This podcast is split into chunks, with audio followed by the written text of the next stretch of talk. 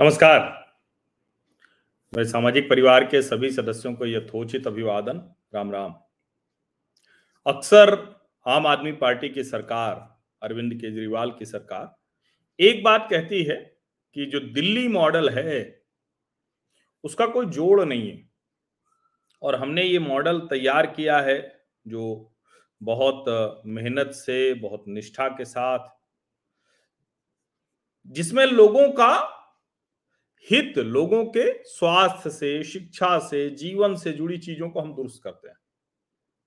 और अभी दिल्ली जल बोर्ड का जिम्मा था जिन राघव चड्ढा के पास तो उनके रहते दिल्ली में लोगों को पानी तक साफ़ नहीं मिला।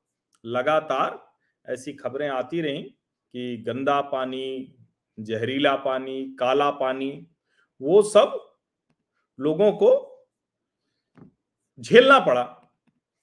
लेकिन दिल्ली मॉडल की जब बात होती है तो अरविंद केजरीवाल और पूरी आम आदमी पार्टी कहती है कि देखिए, हम तो एकदम हमने काया कल्प कर दिया है।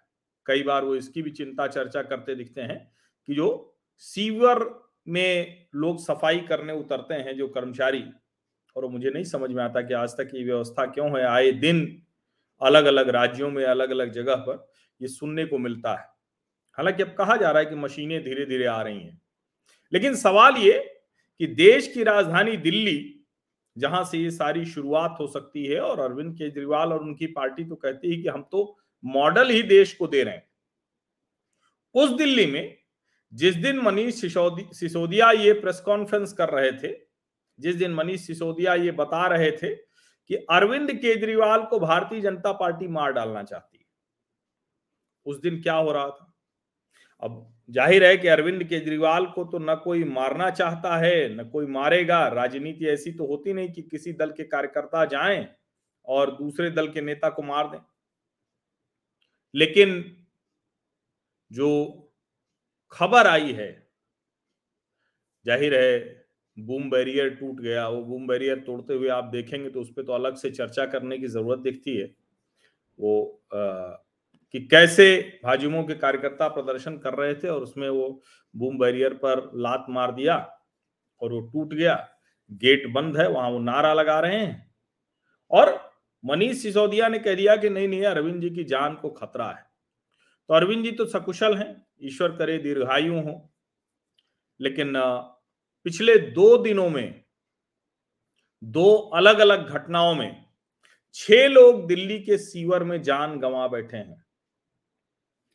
कोंडली कोंडली का सीवेज ट्रीटमेंट ट्रीटमेंट प्लांट है।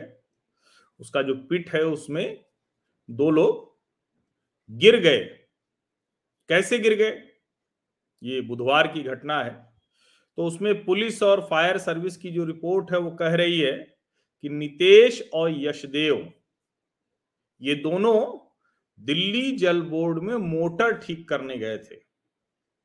और चूँकि वो जो गड्ढा था, उसमें बहुत छोटा सा वो खुला हुआ था मेटल शीट से उसको ढका गया था और उसमें उनका पैर गया और वो पूरी तरह से, जिसको कहते हैं ना कि रिपेयर करने उनको जाना था, उस छोटे से रास्ते से रिपेयर करके चले आना था, लेकिन वो रिपेयर करके आने की स्थिति में नहीं हुई वो कहा जा रहा है कि चूँकि जो दिल्ली जल बोर्ड का ये प्लांट है तो उसमें वो उसी प्लांट के अंदर ये था, सीवेज क्लीनिंग यूनिट। और गंदा पानी वहाँ भरा हुआ था। तो उसकी वजह से ये सब हुआ।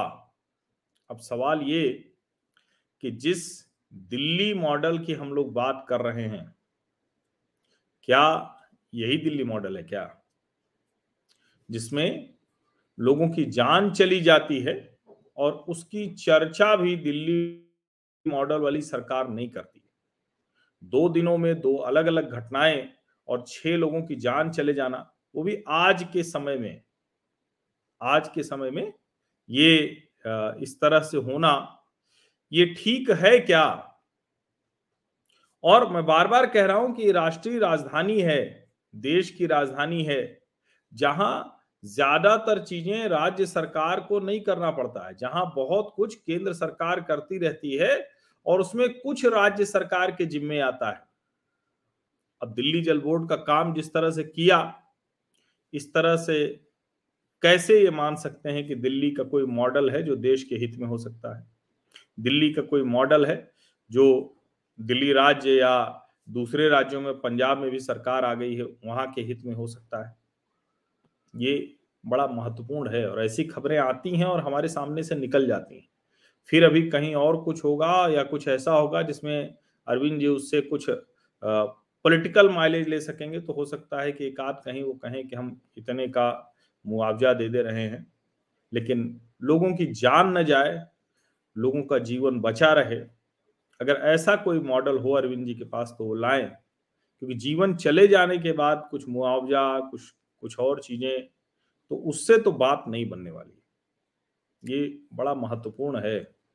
और इसीलिए मैं पूछ रहा हूँ कि अरविंद केजरीवाल के दिल्ली मॉडल का यही सच है क्या? और वो आपको पता है क्या? सोचिए। बहुत बहुत धन्यवाद आप सभी लोगों का।